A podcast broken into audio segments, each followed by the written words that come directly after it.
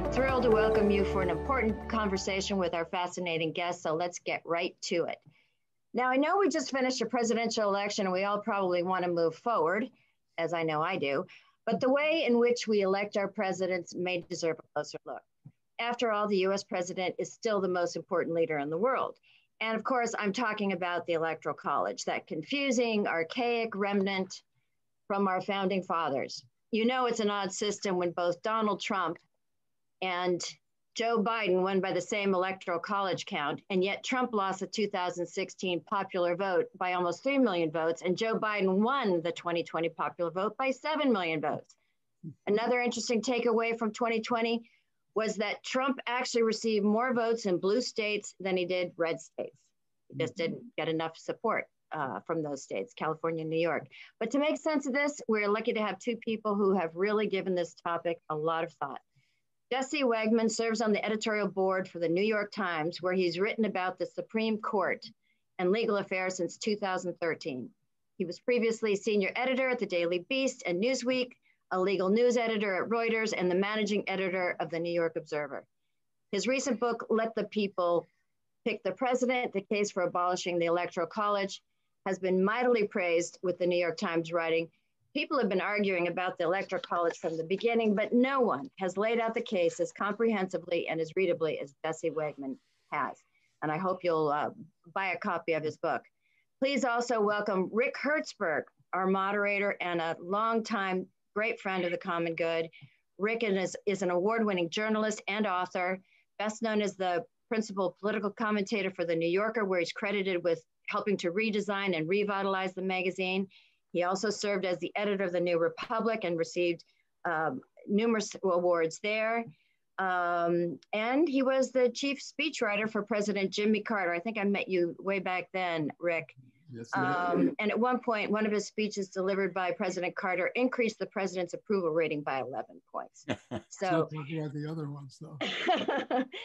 He's been questioning the electoral college system for a long time. Rick, Jesse, thank you so much for joining us. We're honored to have you both. With that, I'm turning it over to you, Rick. We're having a little bit of audio. You're going to have to speak up, Rick. You're a little faint. Uh, okay. Um, well, I'm really happy to be here and to do to to be part of the birth of this wonderful book. It is it is uh, I can't recommend it uh, highly enough. And we, we're lucky enough to have the author with us. And I want to ask him a question. Jesse, you look at that subtitle. You say, it says the case for abolishing the Electoral College. And yet you do not advocate abolishing the Electoral College. Explain yourself. uh, so, for, so first, I want to say thank you to the Common Good for having me. I want to say thank you uh, to uh, Rick for agreeing to moderate this discussion. I will say that Rick uh, has been a longtime hero of mine as a journalist, as a writer, as a political thinker. Uh, if you don't have his book, Politics, his collection of essays, you need to go buy it uh, right now. Uh, and Rick is the way that I actually came to understand a lot about the way the the inequities, the distortions, the absurdities of the electoral college, uh, because he's been writing about this issue um, for, for longer than I have. Um, and so to answer your question, Rick, uh, why do I, why is the subtitle of my book, The Case for Abolishing the Electoral College, uh, when uh, the major uh, proposal that I uh, side with in the book does not in fact abolish the electoral college. Well, uh, to use uh, one of my least favorite axioms, there's more than one way to skin a cat. Uh, uh, the the, the uh, idea that is uh, most uh, fully advanced today, that has gotten closer us closer as a country to a national popular vote than almost any in American history, does not in fact abolish the electoral college. It does not remove the mechanism of, of, of presidential electors from the Constitution in fact, it uses the presidential electors as the Constitution explicitly permits them to be used, which is as state actors who are selected by their states and then who are selected within each state and then who are directed by the state legislatures in how to vote. Um, that is how we do it today. Uh, and, and, and the way we do it today is by this what's called the state winner take all rule. And that's a term we're going to use, I think, a lot in this conversation. And it's really important that people understand what that is, it is basically, it is just the way that state legislatures have decided to award their electors right now. All but two states do it this way. And it's, it's exactly what it sounds like, which is a state gives all of its electors to the candidate who wins the most votes in the state. They don't have to win a majority of the vote. They don't have to win by any specific margin. They just have to win the most. And they get 100% of that state's electors. You saw it playing out just a few weeks ago in Georgia, where Donald Trump was calling the Georgia Secretary of State on the phone and uh, you know, gently nudging him to find a number of votes that would give him exactly one more popular vote than Joe Biden in the state. And that was because he knew with that one vote, he would get all of Georgia's 16 electoral votes. That is, that is the system, that is the way the Electoral College functions today, and it is what introduces all of the distortions and in, inanities of the college. As Patricia just said, I gave a statistic that I actually hadn't heard yet, but is a perfect illustration of this. Uh, is that is that uh, Donald Trump won more votes in blue states, so-called blue states, than he did in red states. The reason that that doesn't translate in any meaningful way for him is because of the winner-take-all rule. All those blue state, all those blue state electors went to Joe Biden. So what the the the, the when Rick says, well, why don't you want to abolish the electoral college? The solution that has been proposed and that started about 15 years ago it was a computer scientist in northern california who devised it is to change the way that states award those electors rather than having them award them on the basis of their statewide popular vote. States agree to join in a compact with one another to award their electors on the basis of the vote in all 50 states put together and that is the key difference. When states representing a major, an electoral majority, uh, meaning 270 electoral votes, that's what you need to win to become the president. When states representing that majority of electoral votes join in this compact, it automatically takes effect and it automatically means that the candidate who wins the most votes in all 50 states becomes the president. And that solves this problem that we that we now live with, which is this state winner take all rule, which er effectively erases tens of millions of Americans' votes every four years because they happen to live in a state where their candidate did not win the most votes. So, Democrats in Texas, Republicans in California, Democrats in South Carolina, Republicans in New York, tens of millions of Americans, just by virtue of where they live, are essentially erased from the choosing of the president. And so this is a mechanism for this, this compact, which has been in effect now for 15 years, and it has 15 member states that have joined now, representing uh, 174 electoral, uh, 174 electoral votes. Uh, I'm sorry, 194 electoral votes. Uh, so they're just 196 um, uh, uh, electoral votes. Sorry for all the numbers here. They are 74 votes short of, a, of that majority. If they kick, if they, if they adopt this and it takes effect, we will then have a president elected by the national popular vote, the most people in the country. Yeah, it's a wonderfully elegant solution. and it makes you wonder how we've put up with what we what, what, what's been saddled on us uh, for all these years. And it's a beautiful, beautiful uh, solution, and it does. And if you can solve a problem without amending the Constitution, even if you could amend the Constitution, it's a hell of a lot better than than messing around with our, with the, the founding fathers, who I suspect would be rather pleased uh, at this adjustment. Um, so, so can I say one thing about that? Um, when I said there was more than one way to skin a cat, um, so the, the, the subtitle is the choice of my publisher, uh, and and and as we all know, uh, those of us involved in book writing and book selling and book marketing, uh, certain words and certain ideas uh, draw people in. If, if I had just tried to explain what I explained here over the last several minutes on the on the front cover of a book, no one would buy it. Um, but abolition has a certain uh, sex appeal to it. what I will say is personally, I am agnostic on this issue. I, I would be fine with a constitutional amendment. I think in many ways it would be a, a stronger and, and obviously more permanent means of getting us to a popular vote. But given that a constitutional amendment right now seems like uh, a virtual impossibility. Uh, this mechanism, which we can talk about more if you want to, is, is by far the closest that we've come and the closest that, that we are probably going to get for the near future. Therefore, uh, I am open to many different ways of, of solving the problems that are caused by the state winner take all rules and the erasure of tens of millions of Americans' votes. it might, it might well lead to the abolition. Uh, for example, the, the women were voting in presidential elections long before uh, that, that right was given them in the Constitution. Uh, there were women voting all over the place, especially out west. Uh, when and and uh, it, leaving it up to the states either means what it says or it doesn't. If it means what it says, then a state is totally within its rights to uh, direct the way they can flip a coin, um, they can have a lottery, uh, they can have uh, they can have a vote of just the people in their state, or they can go by the, the, the vote in the whole country. And in fact, what that does is it just makes our our elections like everybody else's. Um, why is it going to be difficult to get to the uh, to get it over the top, or or is it going to be? Is there a real prospect that this could uh, happen, if not by this election, obviously, but by the next one? Yeah, so I think um, the hardest part is going to be making this a bipartisan effort, uh, or I, I should say this: it already is a bipartisan effort um, it, the key is convincing enough people that it actually is bipartisan and not a sinister plot by Democrats who are angry uh, because twice in the last 20 years their candidate has won the most votes in the country and yet lost the White House, and very nearly uh, uh a third time this year, as Patricia pointed out in the introduction. Uh, yes, Joe Biden won the same uh, electoral college margin as Donald Trump did in 2016, even with a 7 million or 10 million vote swing in the popular vote. But I think we, we, we should not forget how close it came to going the other way with a swing of just about 40 or 50,000 votes in three key battleground states. Donald Trump would, would have been inaugurated for his second term yesterday, uh, even though Joe Biden still would have won by 7 million votes. So that's a system that I just don't think uh, can coexist with a representative democracy in the 21st century for, for much longer.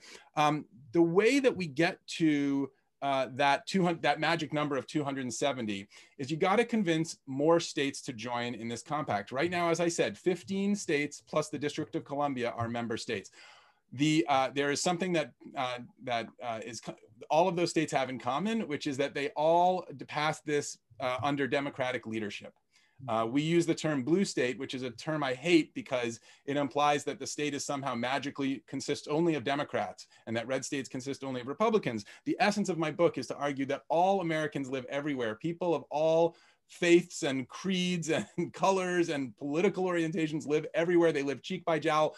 And that by erasing them just because of the party that they happen to support, uh, in the region of the country they happen to support, we are we are undermining the essence of our of our representative democracy in choosing the leader uh, of the country, the person who is the only person tasked in the country with having to represent all Americans equally, no matter where they live. Mm-hmm. So it means convincing some of the leaders in states with Republican leadership now that it is in their interest, not that they need to do this on principle or that because that, they should feel bad because their candidate won, even though he won the he lost the popular vote. They should do it because it is in their interest, because their voters are going to be disenfranchised every four years if they don't do it.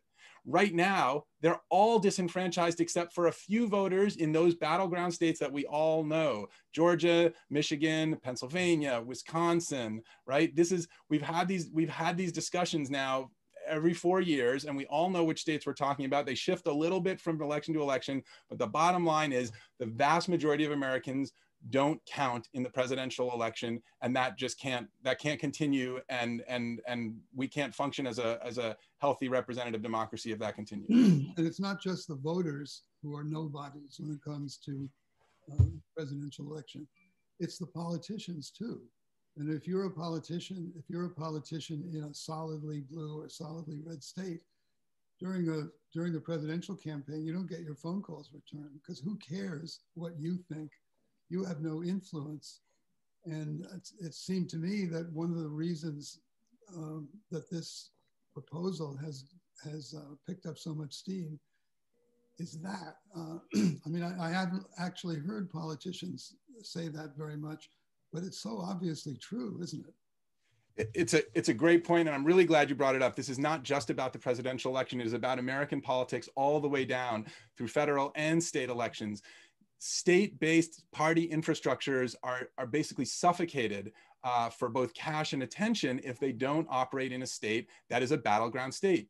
The reason battleground states matter is because with just the shift of a few thousand votes this way or that, one candidate can get all the state's electoral votes. So they spend all of their time and attention focusing their policy proposals and their and their and and, and their and their you know and their uh, ads and their and their attention on on these states and on the voters and the interests of the voters in those states. You know, the example that is sort of most readily comes to mind was this year's a, a focus on fracking. Um, you know, it came up constantly in the debates, and I think in the uh, vice presidential debate, we went back for back and forth for five minutes over whether Joe Biden did or didn't support fracking, and it's like, what, why are we spending so much time talking about fracking? Well, it's because it's an issue that matters a lot to voters in Western Pennsylvania. And Pennsylvania is, as we see, a very important swing state uh, and could be decisive in presidential elections going forward for, for, for many years. So, what Pennsylvanian voters care about is what the presidential candidates of both parties have to say they care about. In the meantime, they ignore concerns of the vast majority of Americans, of Californians and New Yorkers who care about you know, functional public transit or climate, you know, the, the, the ravages of climate change, the wildfires that, uh, you know, that, that so, that brutalized California this fall were essentially ignored by the White House because Donald Trump could look out there and say, doesn't matter what I do, I'm not getting their 55 electoral votes. That kind of distortion and contortion of our national politics is, is what I think is so harmful and what I think does bleed down to to every level of government as you say. And i talk to people in the book who say you know my state doesn't matter. Jamie raskin who who uh, is a representative a wonderful uh, a former constitutional law scholar and representative from maryland said you know when obama was running we were i was in a safe state. He's like so you know, the, the Obama campaign would call him up and say, hey, send all your people over to Virginia, which we need to flip. You know, we need to win Virginia, which was more of a swing state in 2008. And, and Jamie said, you know, great, I'd love to help out, but what does that mean for Maryland's politics? It means that we're just ignored, we're forgotten, nobody cares about building up our local political systems at all. So yes, I think you're right. This is, this is, this is endemic to the entire political culture of America and not just the presidential race. Yeah, and, and it affects uh, it affects the way people behave as as citizens too, because it doesn't make any sense to have a coffee clutch or to bring your neighbors in or to go door to door in your neighborhood. Politics is just is just uh, abolished essentially for for nine tenths of the country by this crazy mechanism. It's exactly right. I in my in in the oh I'm sorry. We shouldn't really blame blame the framers for this um, partly because um, they figured that that local people would know their local people, but they wouldn't know the national people. Now it's just the opposite. I mean, I, I, I for one, I know who's running for president pretty generally, but I don't even know the name. I'm ashamed to say of my state assemblyman. Uh, now I live in a place where it's always the Democrat always wins. It's sort of a microcosm of the of the presidential election that way. But it, the status quo crushes not just um, it crushes volunteers, it crushes participation. It's just profoundly undemocratic. And, and the framers, well, what do you think the framers would think if they were uh, uh, if they were around? Do you do you think they'd be for this proposal? So I, I love this question because I think the mistake that we make when we debate the electoral college is to talk about it as something that the framers actually bestowed on us and that they would have an opinion on. Uh, the framers were uh, rushing to get out the door when they finally, at the very end of the Constitutional Convention of 1787, settled on a means of electing the executive. They had fought about it all summer long. It was one of the most vexing issues that they faced. They had talked about whether Congress should elect the president. They had had debates over whether it should be a popular vote. They talked about whether state legislatures should elect the president. Uh, there were fights between the bigger states and smaller states. There were fights between the slave owning, the slave states and the free states. So there, this was just a constant battle at the convention. And at the very end, they cobble in the, in the side room of the convention hall, four or five of the delegates get together, they cobble together the longest and most convoluted provision of the entire Constitution, which lays out um, more or less the, the system, you know, with, with one major revision in the 12th Amendment, the, the system that we use today, the Electoral College. However, they did not for a minute discuss the idea of the winner take all rule, the statewide winner take all rule. That never came up at the convention. None of the framers talk about it. They don't talk about it afterward states began as I as I as I said at the beginning, the thing that the framers did is they gave state legislatures the power to decide how to use this electoral college. It's bare bones in the Constitution. It says essentially states do whatever you want. And when states started adopting that winner take all rule, they called it the general ticket at the time. When they adopted that rule and when the founders started to see it getting adopted and see that distorting effect it has on our politics, they they freaked out. They were horrified. James Madison in 1823, uh, he lived longer than any other founder, and he was you know generally widely known as the father of the constitution he watched his design play out in practice and he tried to amend the winner take all rule out of the constitution he wanted to ban it from use uh, uh, through a constitutional amendment. And he proposed this in 1823. He didn't succeed, obviously. We still use it today. States still use it today. But to, that's to, partly to answer your question about what would the framers think? I think they would be horrified that we now have this system that doesn't operate at all in the way that they thought it did, and the things that they thought that it might actually uh, address, which is the lack of, uh, you know, most Americans wouldn't know anything about candidates for national political office, is obviously a, a non-issue today. We all know far more than we could possibly want to know about our candidates for national political office. So, to, to I think we really need to separate the discussion from what the framers were trying to do from the way this system actually operates today. Well, it's there's so much of the Constitution that's kind of based on 18th century technology. I mean, one example is the fact that the, the president takes office a couple of months after the election. You know, in, in England, they have the election and the next day uh, the, the, new government takes. But ours is based on the on how long it took to get from you know to get right. from North Carolina up to the District of Columbia. So yeah, you needed a, you needed a month or two or three between the election and the the new government. It was even longer, right? It went to, it was March 4th. It used to be March 4th.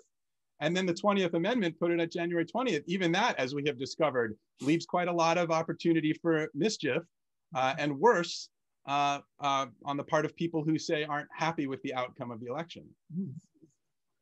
Now we've got, how many people have we got uh, tuned in here? Can we, I'm curious. Patricia, do we have uh, We've got we've got 50 people on screen now, and we've got a, a, a number of questions from the audience. Do you want to go? I'm, I'm incredibly curious to know what questions they've got. Well, I'll tell you what, if, if you like, I'd like to take it to uh, a good friend of ours who's on, Senator Al Franken, who's done a lot on this issue, um, helped uh, change the rule in Colorado. Um, Senator Franken, are you with us? I am. Can you hear me? Yeah. Oh, I'm not feeding back, am I? Good. um, a couple of things. Uh, in Colorado, we just this cycle had a referendum. Uh, mm-hmm. this is the first time that there was a statewide referendum.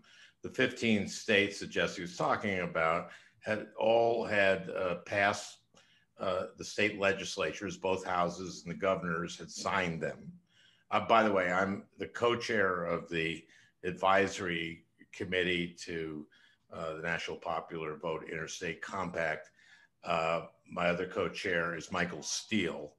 And you know we're in a little trouble if Michael Steele is the only one we can get to do that. But um, Republicans, this used to be very bipartisan. Newt Gingrich was for this. It's just that after the Trump uh, election, we lost a lot of that support. We had hoped that we would uh, down ballot pick up some state legislatures in states like North Carolina, uh, in Minnesota, uh, some other states that would add to the 196 total. And that didn't happen. And we did win the referendum. And we won the referendum in Colorado, partly probably because Colorado is blue but also because our messaging, we found out that if you say one person, one vote, that resonates with people. One person, one vote. The people running uh, again, uh, trying to vote no on this referendum, uh, basically were saying, well, this is going to take away Coloradans' vote. But we made the argument that in 2016, Coloradans voted for Hillary Clinton. The country voted for Hillary Clinton, and Trump was the president. So we won this. Because we didn't win down ballot, we may have to have may have to win this by state referendum in states that have referendums or referenda. And that might mean this is the first time we had to really raise money. Uh, usually, this was self funded by John Koza and some other folks. Um, it may turn out that we really have to go uh, state by state where they have referendum because this is very popular with the American people. And if you explain it to them, and thank you, Jesse, for writing the book. So that will help with that effort. I'm going to shut up now because I'm I don't want to. Oh, can I? Jesse, can I? Can you, yeah. Jesse, can you tell us something about this fascinating character, John Koza? Yeah. So, John Koza um, is a is a computer scientist. He he was inventing computers before there were even computer science programs and in colleges and universities around the country. Uh, he uh, he's up in Northern California. He's in Silicon Valley. Uh, he um, he actually uh, was first distinguished by inventing the scratch-off lottery ticket uh, in the 1980s. Um, and it was there, in fact, in that process of, of developing that and then selling it to state, multi-state lottery systems, that he learned about the process of interstate compacts. Interstate compacts are essentially just contracts among states to do something that you know they want to be able to do together uh, bound bind each other to do uh, but that that isn't going to go through the federal government. There are dozens of them in effect right now about water rights and about you know inter, uh, multi-state lotteries that kind of thing. And what john koza learned through his work in the lottery system was that interstate compacts could be a powerful way of doing something that you might not be able to do at the federal level but that but which many states wanted to accomplish. So after the 2000 election when uh, we had our first split in a more than a century where the electoral college chose the candidate who who won the uh, who lost the popular vote. Koza was intrigued and he started uh, thinking through the process. I think he thinks about it more like um, he's a mathematician at heart, right? And so he was, I think he was just deeply offended at the concept that the bigger number didn't win. so, uh, you know, he, I, I spoke to him about this and he said, it's just wrong. It just, it's, it just goes against, it just goes against our basic intuitions about um, fairness. And so he realized it's that state winner take all rule where that holds all the marbles, right? So um, you know, that this the fact that states get to choose this for themselves, and as Rick said, they can do it however they want. You know, if a state had chosen this past August, say uh, Florida, looking at the polls, the, the Republican lawmakers in Florida had said, uh, you know what, this is a bad, this is looking bad for Donald Trump. We don't want to take a chance. We know Florida is a swing state. We're just going to change the law and take back for ourselves the power to award electors they could have done that. It would be entirely constitutional. This is what people don't understand is you have no constitutional right at all as a regular citizen to play any role in the choosing of your president. You are at the mercy of your state lawmakers. John Koza understood this and he said, what if instead of awarding the electors to the winner of their state, thereby disenfranchising tens of millions of voters in their own state, what if a state gave its electors to the winner of the national popular vote, the vote among all 50 states combined. And what if we only made this operational once states representing a majority joined in? Because obviously any state could do that today if they chose to but they would be in effect unilaterally disarming if no other state also did it. So koza's insight the brilliance and the, and the cleverness of his insight was to pair these two things together the agreement to award your electors to the national popular vote winner and the holding off of triggering the compact until states representing a majority joined, which guarantees that the candidate who wins the most votes becomes president. Um, so Koza developed this in 2004. He worked with a lawyer who, who specialized in interstate compacts. They took it to Washington, they shopped it around. They uh, Rick was actually at the uh, National Press Club uh, press conference and covering it for the New Yorker, which is where I first learned about it in a wonderful short piece that Rick wrote, um, describing and which I uh, quote from in my book, uh, describing the scene there. It was this strange uh, combination of Republican and Democratic ex lawmakers, and and he and and and John Koza basically introduces the proposal then in 2006.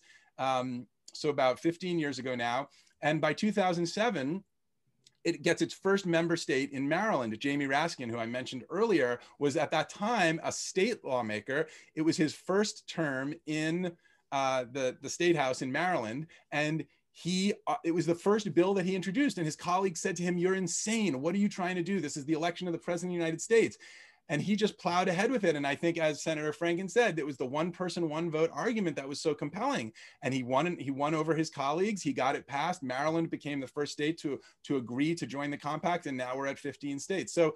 John Koza is just this fascinating character who who basically does nothing all day except work on this. He's written a book called Every Vote Equal, which I have somewhere on my shelf over here. It's a massive book. It's about 1,100 pages long. Uh, half of it is devoted to debunking every single myth and misconception you could possibly imagine about the Electoral College and the popular vote. You should buy it or read it or download it. Or I've like, I carry it with me all over the country. I've been stopped at airport security because it's such an enormous tome that they want to know what the hell I'm carrying in my bag. Uh, but it is an incredible piece of uh, research and detail and um, and and precision that I think really just just does away with every possible dis, uh, disagreement you might you might try to come up with about why we shouldn't have a popular vote for president. And Koza is a, your book, among other things, is a fascinating character study of this of this uh, Jairo Girlos character who invented all this and who it seems I have I have no idea what his political views are or where he stands on the issues. He just but as he comes through in your book, he's just offended by illogic. He can't, he can't, and he can't leave it alone. I mean, yeah. he's, he's, um, you know, he's, he's a, he's a, game guy. He view, the way he views the system, he's just offended by the, by the illogic and the stupidity of it. And it's not stupid because the framers were stupid. It's stupid because the framers had to leave, leave, live with the technology of the 18th century. And the technology of the 18th century was such that, yeah, you only knew your local people. So John, him, John himself is a Democrat, and he's uh, been a Democrat for a long time. I think he was a Democratic elector uh, in California in 2000 or 2004. Um, but uh, the, the thing that he's proudest of is that this effort has been bipartisan from the start. And he has on his team right now some very conservative people, including Trump supporters, who agree on probably nothing else with him except this principle that the person who wins the most votes in the country should become the president. So what happens is because their audience is primarily state lawmakers, right? Those are the people they need to sell on this idea. They have seminars, two, three day seminars where they go sit with a team of lawmakers from states that they're targeting to try to pass this the, the, the compact and they and they talk them through their concerns John has a team of Democrats who go and meet with Democrats, and he has a team of Republicans who go and meet with Republicans because the concerns of those lawmakers are different. You can understand why a Democrat would want to change the system. They're an easier sell, but you'd be surprised at how many push back. Uh, but with Republicans, it's a very different argument. And you know, this gets at this this question that Rick opened the whole conversation with, which is, well, what does it mean to go to a popular vote if you're not abolishing the electoral college? The thing that appeals to the conservatives in this in john's uh, group is precisely that it is a state-based solution and not amending the constitution. To them that is the holy grail. To them they don't want to amend the constitution. They think the constitution is is fine as it was written. They think the framers were right. And they say well this is a problem with the way that we have implemented the framers vision but we can get around it without actually changing the original text of the Constitution. So that is why they're on board. I don't happen to see eye to eye with them on that. I'm happy to go. I'm happy to go by any route that gets us to a popular vote. Um, uh, but but but that answers your question about his politics.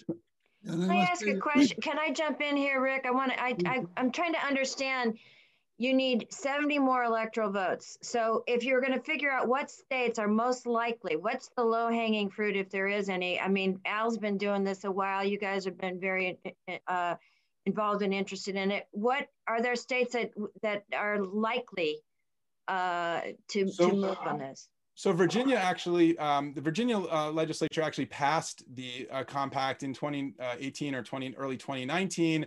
Uh, it had a there was a parliamentary issue with it that uh, stalled it, and I, I um, Senator Franken might know the details of that. But the, the bottom line is it didn't end up passing in Virginia. They, I, I believe they're going to reintroduce it in the new session. If it passes Virginia, that's 13 more electoral votes. So then they'd be at 209, meaning they'd be 61 short. Now, one answer that I've given in, in, in the last few months when people have asked this question that you just asked, Patricia, is look at the states that would suffer the most under the current electoral college system, right? So a lot of the states that are suffering under it have already signed on. States like California and New York, uh, the big, you know, Illinois, the big Democratic-led states. But look at what's happening in a state like Texas. Texas has been a solid Republican state for decades. It has gone for the Republican, I think, with, with one or two exceptions, for the last 50 years. It is a linchpin of the Republican path to the White House through the Electoral College. It has 38 electoral votes, more than any state but California. Texas is moving blue fast. It there, we had a discussion this year about whether Joe Biden could win Texas. I think you know obviously that was premature. The point is the fact that we were talking about it at all should come should freak Republicans out because if Republicans start losing Texas in the electoral college, meaning if more Democrats vote for if, if, if the Democratic candidate wins more votes in Texas than the Republican candidate, which could happen in the next four or eight years, they have no plausible path to the White House Absolutely none. And then suddenly, this wonderful, brilliant electoral college system that they've all been vaunting for the last 200 years becomes a, a, giant brick wall to the presidency. And then I think you can convince people oh, wait a minute, this is not a system that works for us. And that's when I hope. Uh, and, and I would love to hear from people who, who work more close, more directly with state lawmakers and understand them better than I do. That would impel them to say, we need to we need to start winning elections the way that elections should be won, which is by the people, winning the most votes of the people, having popular platforms that actually uh, win over voters rather than just trying to sneak in through these minoritarian uh, uh, structures. So I would think a state like Texas, a state like Georgia, a state like uh, Arizona might be next on board because those states are all moving in the direction of the Democrat Democratic candidate, but they still are led by Republicans. And so there's that uh, tension there that I think could be exploited. We want to go to these other questions, but do you have anything to add on that, Al? Well, uh, yeah, uh, it's the path was going to be North Carolina, which we we're going to flip both houses, which we didn't. Virginia was going to be, but it actually passed in the state in the House, but not in the Senate. It was blocked in the Senate. We're going to try again. Uh, then Minnesota, which we had to pick up two uh, uh, state Senate seats, and because of the two marijuana parties taking votes away from uh, states, D- DFL Democratic state Senate candidates we still ended up too short. And the two, there are two marijuana parties, and their only platform is to legalize marijuana. And because they took those votes away from the Democrats, there's going to be no bill to legalize marijuana for the next two years. If that doesn't tell you everything you need to know about marijuana, I don't know what does. Uh, you know, uh, Arizona, Maine, Nevada, uh, also Pennsylvania and Michigan.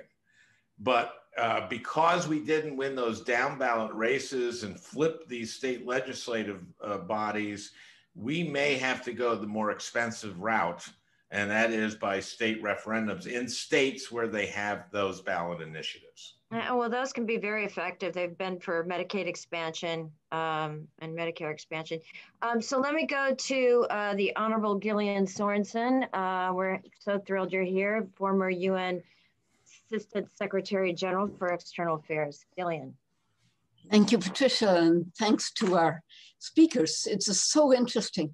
If I heard you correctly, you said that 15 states, all under Democratic leaders, leadership, have supported this.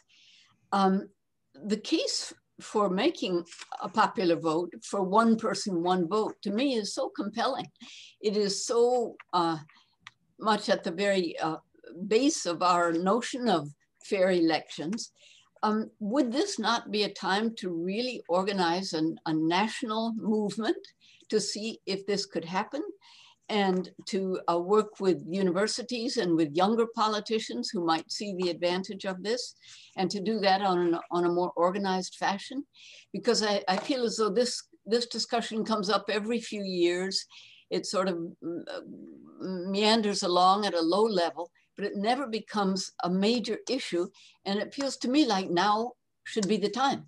Yeah, Thanks for that question. Uh, it's a great point that this that this does tend to go away in non-presidential election years. I will. Uh, there's a counterpoint to that, which is there have been nearly 800 attempts throughout American history to amend or abolish the Electoral College through a uh-huh. constitutional amendment. It is by far the provision with the most efforts to do that uh, in the con- in the Constitution. Mm uh, with the exception of the 12th Amendment, which we didn't really weren't able to get to tonight, but it made some important but largely technical fixes to the to the Electoral College's functioning. None of those have succeeded.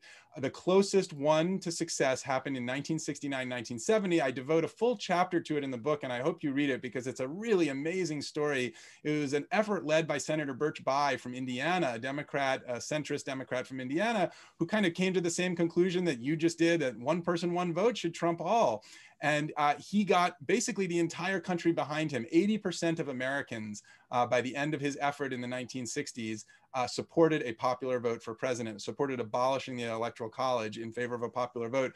It passed the House of Representatives, and the amendment passed the House of Representatives in 1969. And it looked like there might be enough states on board for ratification. But in 1970, uh, the Senate filibustered it to death. Uh, the filibuster was led by three Southern segregationists uh, who had uh, previously just filibustered the civil rights uh, legislation of the mid 1960s, and uh, they weren't just they weren't about to give up the power that they had known and that their ancestors had known uh, as white politicians throughout American history. So. The 1970 effort was the last time that we ever came close to amending the Constitution. I think today, it just I agree with you on a, on a matter of principle. Uh, and I think most Republicans would agree with you too if, if you ask them in the in the you know secrecy of their homes, uh, or if you ask Donald Trump, say on the on the election night of 2012 when he tweeted the Electoral College is a disaster for democracy. I put that in the jacket of my book because it's such a classic quote. Why would Donald Trump say that? Because he thought briefly on election night of 2012 that Mitt Romney was going to win the most votes in the country and lose the electoral college to Barack Obama. And he had the natural reaction, the reaction all of us have, which is no fair, right?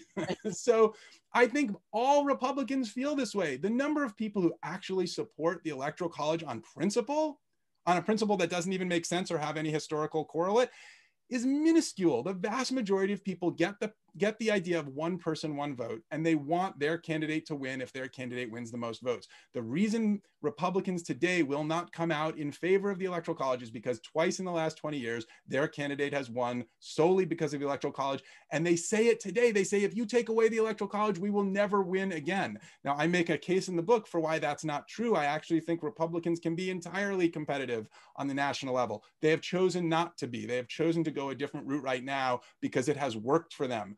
I think as long as it does, if it stops working for them for another cycle or two, I think you're going to see a real change of heart. So I agree with you. This is the time to get that sort of national conversation going. That's what I'm hoping to do with this book. And that's what I hope we can keep up over the next decade.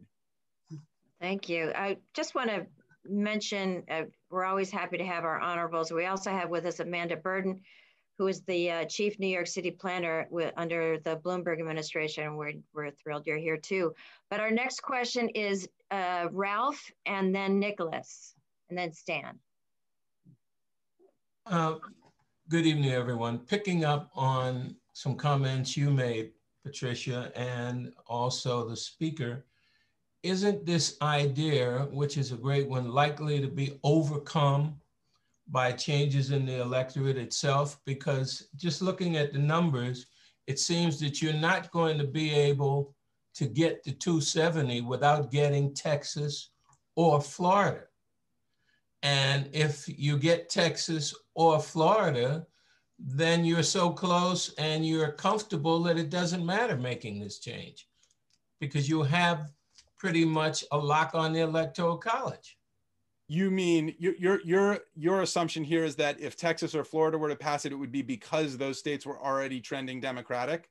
Or to put it another way, that Texas, the minute you win Texas or win Florida reliably, you no longer need to think yeah. about this pact. That's you know it's a that's a fair point.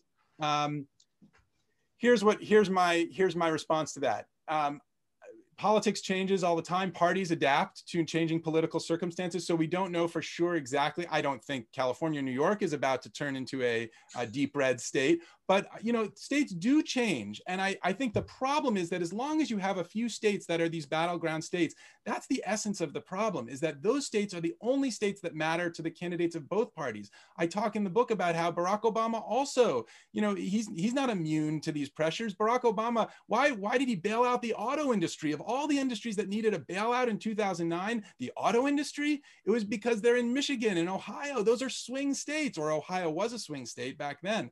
So I actually think uh, there's enough uh, uncertainty about where the party power lies that I'm not sure you could say that just by winning this state or that state that automatically uh, that means Democrats are going to win the electoral college anyway. Even if it did, the problem persists. Even when the candidate who wins the most popular votes also wins the electoral college, you have that same battleground state distortion, which is all these states that aren't battleground states get ignored and all of their interests get ignored. So electing the president through a popular vote is not just about the person who gets the most votes becoming president. Of course, it's about that and one person, one vote and political equality. All of that matters to us. But it's not just about that. It's about making sure that presidents actually represent the people of the country accurately and not just the people of the battleground states. Yeah, and it would get the uh, politicians in these flyover states back in the game. Exactly. It would be fun for them to have a national popular vote. Exactly. Exactly. Okay, um, I'm going to go to Nicholas, but I just, I also want to just, uh, we've got a terrific group of people here, and I want to thank Kay Koplovitz for, for uh, coming in today. Uh, she's our on our honorary board, and of course, uh, founder of the USA Network, and um, an amazing um, boon to women entrepreneurs. So, thank you for coming in today. And Nicholas, to you. Thank you. Uh, good to be here. Thank you uh, to, uh, to Patricia and the, and, and the speakers here. Um, I guess I, I, had a question around the, the research of this book. Uh, obviously, you uh, are for uh, abolishing this, and that's the argument that you make. But in playing devil's advocate to your argument, is there any kind of reasonable argument that came up that, that is, is, is hard to debunk or, or, or that, that you feel could be a compelling reason to keep this? Um, I, I, was talking with Rick about this earlier. Uh, um, please don't, uh, uh, I'm not answering you glibly when I say no. Um, I, I, I, desperately, I love being, I love being challenged. I love having to overcome uh, good arguments uh, on the on the side that I don't think that I'm on, and sometimes even being convinced that I'm on the wrong side. In this case, uh, it, it, it's it's easy. it's I mean everybody basically there there is there is no good principled defense that stands up to the statistics, to the history, to the facts on the ground of how our system runs today. And so, as you'll see, I choose six of the most salient uh, myths surrounding the electoral college and the popular vote, and I debunk them in my book. But again, I, I refer you to John Koza's tome, which spends five or 600 pages doing the same thing. Uh, it, it, takes a little longer to get through. Uh, and he, he doesn't quite tell stories like I do, but he really has his, he, he, he crosses every T and dots every I. It's a really astonishing piece of work. I would recommend that you look there because you'll see when you do, no, there's actually even the arguments that you hear most often. Oh, well, you know, the big cities would dominate the election, right? It, then, then all the candidates care about is New York and Los Angeles and nobody else matters. Completely untrue completely untrue, both as a matter of campaign strategy and as a matter of sheer American demographics. Uh, or the small states uh, would be forgotten. You know, they don't want to change out of the electoral college. Actually, many small states have joined this interstate compact. The small states hate the electoral college because it hurts them. The winner take all rule hurts them. They've known this for decades. Delaware sued New York in 1966 under the 14th Amendment Equal Protection Clause because they said the winner take all rule was no fair to small states. So, all these kinds of things, you just go through them and you think, oh, well, I hear that so much. It must be true. It must be a good defense of the college. In fact, uh, it's just crickets. There's no good defense of the college, and nobody likes it as soon as they realize that their party suffers as a result of it. Right. And there is no sentiment whatsoever to, to starting a similar uh, way of choosing state governors, for example. Exactly. a county by county uh, winner take all pro proposal for choosing governors or senators. This is I love this point that Rick just made. Uh, if, if, this were such a good way to choose a leader, why aren't states doing it too? I will say, Rick, there is some sentiment. Uh, every now and then, I see a, usually a Republican lawmaker uh, say, this is ridiculous. We should have an electoral college in our state. Uh, this happened in uh, um, in Kentucky actually last year when when Beshear uh, sneak, squeaked out a victory with the help of the cities in Kentucky, and yet you know you look at a map and there's these few little blue spots and it, and the rest is a big sea of red of you know of Kentuckians, and you think, oh my God, how could the Democrat? And of course, it's because all the people live in the in the blue dots, uh, but um, but they actually have tried to do that. And the and and interestingly, the one person, one vote line of cases at the Supreme Court, the reason that we even have that phrase comes out of a of an electoral college type system that was used in the middle of the 20th century in the deep south. And it was it was a state electoral college system that treated votes differently. Now that was a violation of the constitution. What the what the supreme court said at the time was yeah the, the national electoral college also appears to violate one person one vote. However there's nothing we can do about it because it's in the constitution itself. Mm-hmm. So they basically said if you want to change it go change the constitution. We just interpret the thing. We don't write it fascinating okay stan you're up Thank you, Patricia. so my uh, question goes to the compact being a contract. What if the day before the election, uh, the legislature says this isn't going our way, let's get out of the compact, and once again, even worse, the day after the election, as in what uh, I forgot his name, but the guy that used to be president, he tried for the last eight or ten weeks to get to get legislatures to change what they had ruled. What so, stop that if it's a contract? Right. So uh, it so it is a contract. You're right, and and in in that regard, it is subject to the contract clause of the Constitution. Uh, it as the contract itself, the compact's language includes a blackout period, as many contracts do, in which a state may not withdraw from the compact, and that blackout period goes from July 20th of election year to January 20th, inauguration day, a six-month window in which a state may not back out once it is a member. Now. I am sure, I guarantee you, there there would be litigation over that, right? Could um, Article 2's uh, you know grant of um, uh, uh, exclusive authority to the states to decide how to award their electors trump the uh, contractual provisions? I think there are there are arguments both ways on that. I'm not sure how it would come out.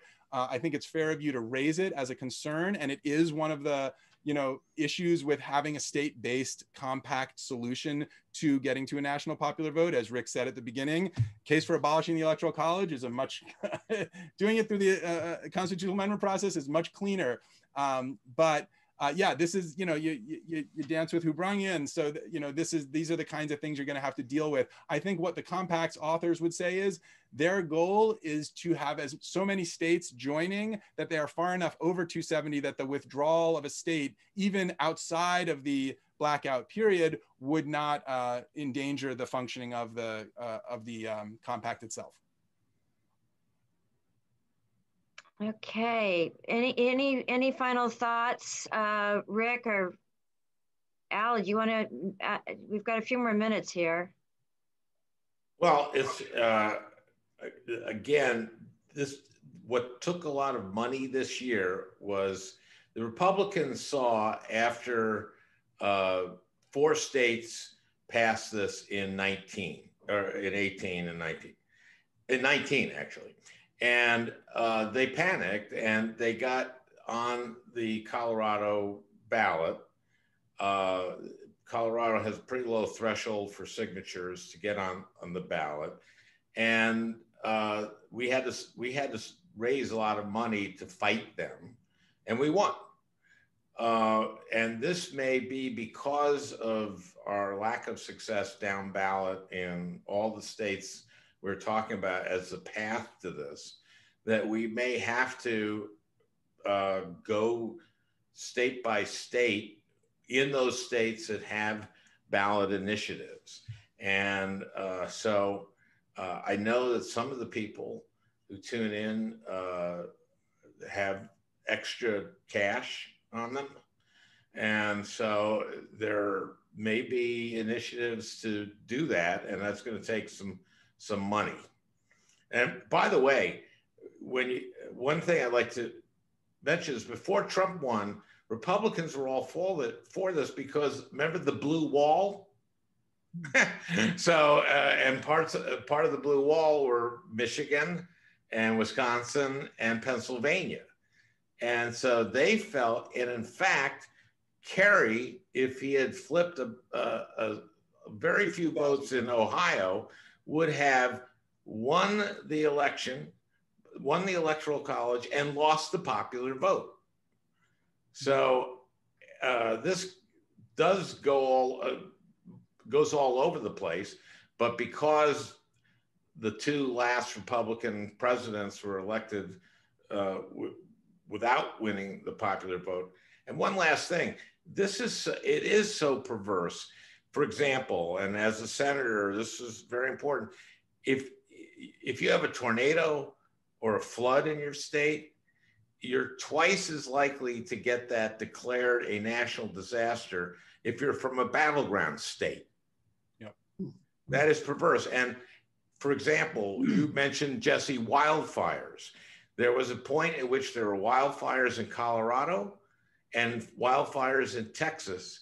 And Barack Obama's administration, when Colorado was a swing state and Texas wasn't, sent more to Colorado to fight their wildfires just because of this there's research on this. I mean, people have researched what they call the presidential pork barrel, right? It's it is presidents have constituencies too, and they know they know where their bread is buttered and they know where to spend the money. And it's not just Republicans, it's Democrats too. And that is the distortion that is caused by a system that focuses all of its attention on this small sliver of voters in a few randomly chosen states. Battleground states are not battleground for any meaningful reason. They are just happen to be states where the where the Democrats and Republicans are very closely divided, and so a little bit of work in those states by the candidates could push the could push uh, the, the, all the electoral votes into one camp or the other. So it really is uh, so distorting and so destructive, I think, to our politics to think in these red and blue um, terms. Uh, and, and, it's one reason I would just say that I would support, as long as we're talking about this compact, I really would support making it bipartisan, whether by state initiatives, uh, state ballot measures like you did uh, in, in Colorado, or um, through, through the state lawmakers themselves. Because when you are changing, I mean, yes, it's a state-based system, a state-based solution, but when you are changing the way you elect the president of the country, it really would help to have buy-in from both sides. I think it would be um, it could be really destructive if it's not if it isn't done that way. Destructive is the Republican Party, however. well, we're not, we won't be partisan today. What, Rick? Any last thoughts? Partisan. That's, that's that's for another that's for another meeting. yes, sorry, I broke a rule. I guess.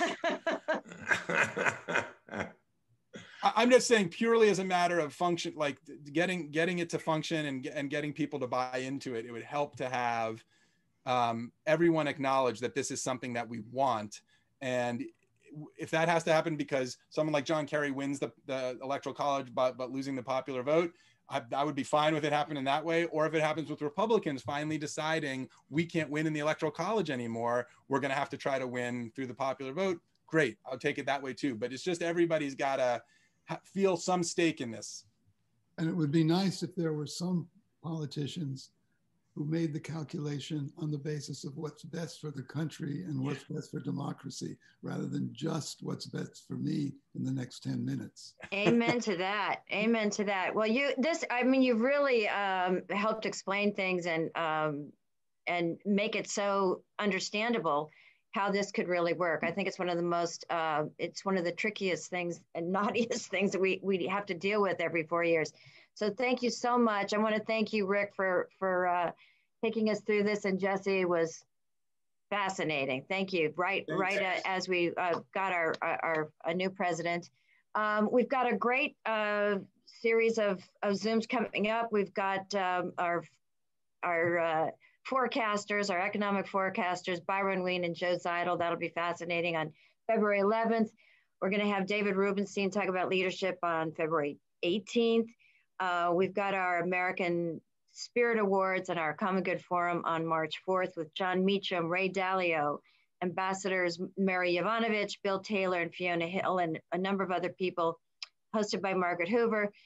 Um, we've got a, an event with Ambassador Etienne, which was supposed to be um, next week and is now going to be March 10th. So please uh, come back. We um, enjoyed it so much. Thank you, Jesse. Thank you, Rick. Thank you, Senator Franken. We're so happy to see you again. My pleasure. Hope we see you all very soon. Thanks.